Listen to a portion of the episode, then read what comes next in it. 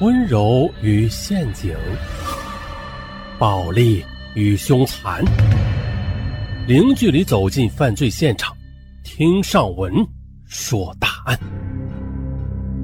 本节目由喜马拉雅独家播出。本期的案之假离婚引发的碎尸案。那真正爱一个人都有哪些表现呢？有的人会选择陪伴，有的人会选择等待，有的人会选择阳春白雪，有的人会选择高山流水。反正吧，真正的爱很奇怪，你在意一切，又原谅一切。然而呢，无论是哪一种爱，都不会像下边这个案子里的徐雪一样，因为呢，所有爱的形式共有的是关心、责任心。尊重和了解，太过扭曲的爱已经脱离了爱的范畴了。苟灵琴他失踪了，座机没人接，手机关机，传呼又不回，家里也没人。他的姐姐立刻的向广元市刑警大队报了案，要求公安机关赶紧查一下。在报案时，姐姐向警方透露了一个重要的细节，说在。二零一一年三月二十三日晚上八点左右，一个自称是苟灵琴好友的神秘女人打来电话，说妹妹已经坐火车到了成都，准备乘飞机到深圳去打工，走得匆忙呢，也没有时间说，叫她帮忙转告。这就让姐姐感到蹊跷了。首先呢，如果妹妹要走的话，那首先肯定是要打电话通知姐妹们呀。更何况，以姐姐对他的了解吧，他绝对不会出去打工的。就这么一个好端端的人，突然呢就消失了，是外出啊，还是被绑架呀，还是已经被害了呀？姐姐活要见人，死要见尸。警方也意识到事情的严重性了，干警们就立刻的展开了调查。苟灵琴，女，三十九岁，是广元市的一名下岗工人。去年十二月，刚与丈夫徐雪协议离婚。她性格开朗，经济上比较宽松，亲戚朋友很多，也喜欢在社会上活动。因此，干警认为苟灵琴可能是受到了某种胁迫，或者已经遇害了。已经协议离婚的丈夫前丈夫徐雪，他也告诉警方说，二十三号。和姐姐接到苟灵琴朋友打来的电话是同一天，不过不同的是，那天他却曾经接到过苟灵琴打来的电话，说要到外地打工，并且在电话里听到了火车的声音。可是这事儿就怪了啊！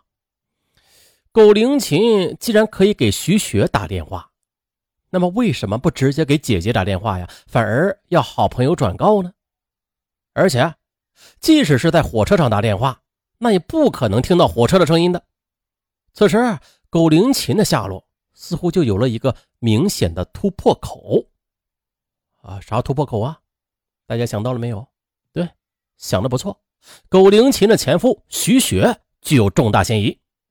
于是呢，专案组就决定了对徐雪的家进行仔细搜查。一进房门，警方就闻到了一股非常刺鼻的味道。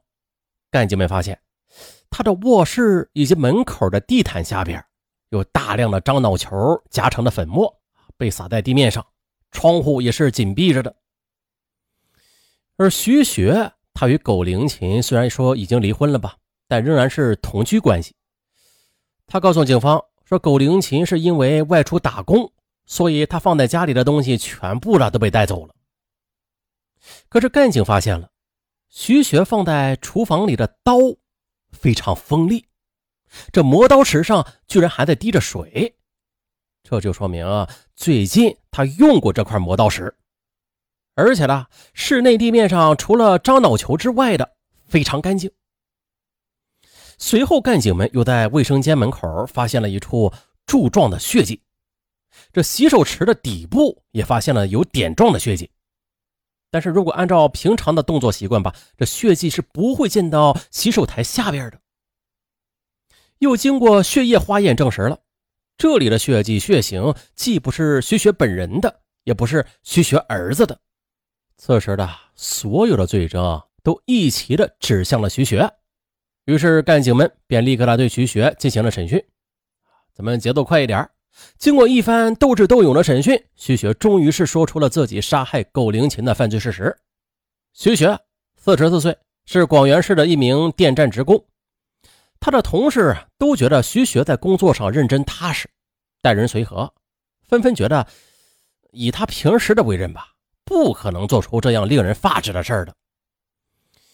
经过了解的，一九八四年，徐学经人介绍。与在青川县工作的苟灵琴结了婚，两人异地恋六年，直到一九九零年，徐学将苟灵琴调到了广元市的粮店工作。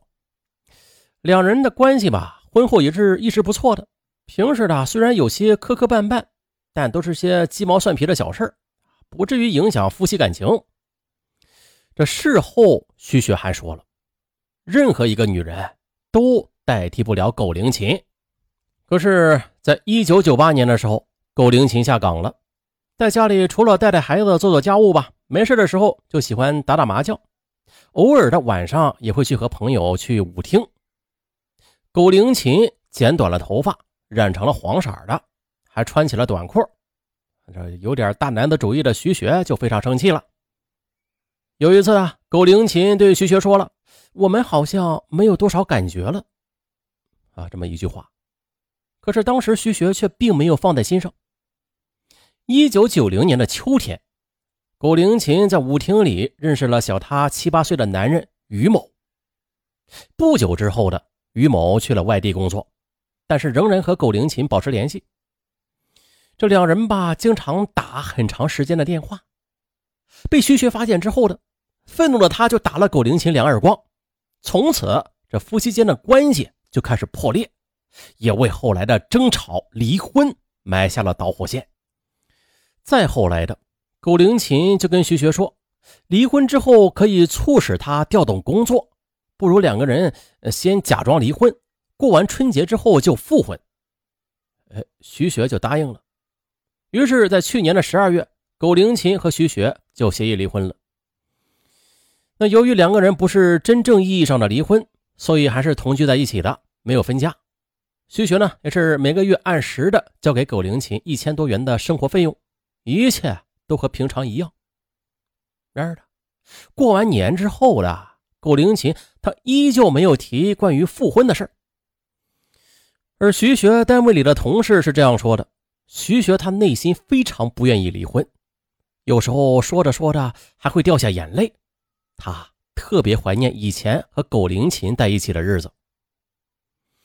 这离婚协议上所有主要财产都是判给了苟灵琴，也包括徐学在沙溪坝的一幢六十多平米的住宿楼。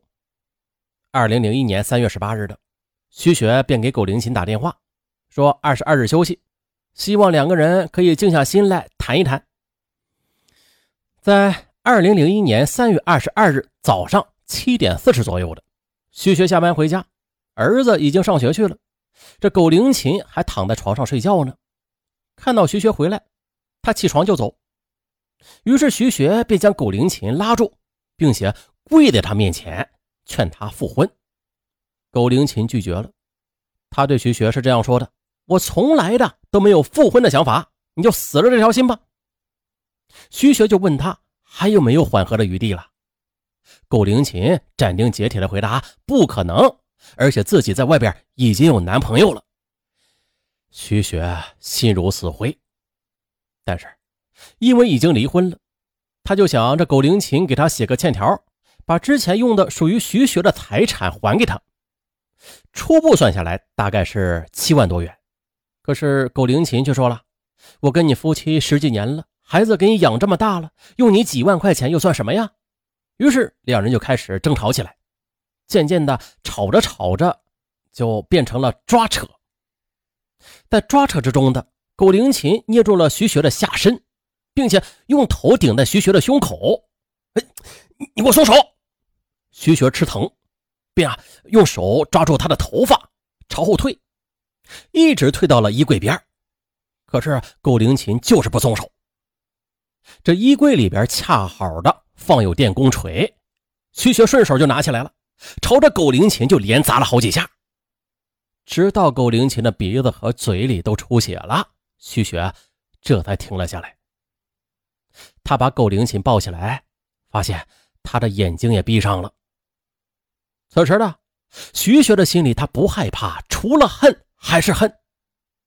因为家住七楼嘛，这尸体不好处理，徐雪就直接的把苟灵琴的尸体给肢解了，放在了衣柜里。下午儿子上学之后，丧心病狂的徐雪便开始实施他毁尸灭迹的计划。徐雪他知道，生肉丢在水里边会浮起来，可是煮烂的熟肉却会沉底儿，害怕尸体因为露出水面而被发现。于是，他就把尸体放进了锅里边去蒸煮。晚上十点，他拿上了第一袋装有煮熟尸体的编织袋，打了一辆出租车，到了嘉陵江大桥，将尸体抛入江中。三月二十三日凌晨五点，徐雪又骑着自行车，将另外两个编织袋的尸体也带到了嘉陵江大桥上抛下。早上八点，徐雪将尸体的内脏。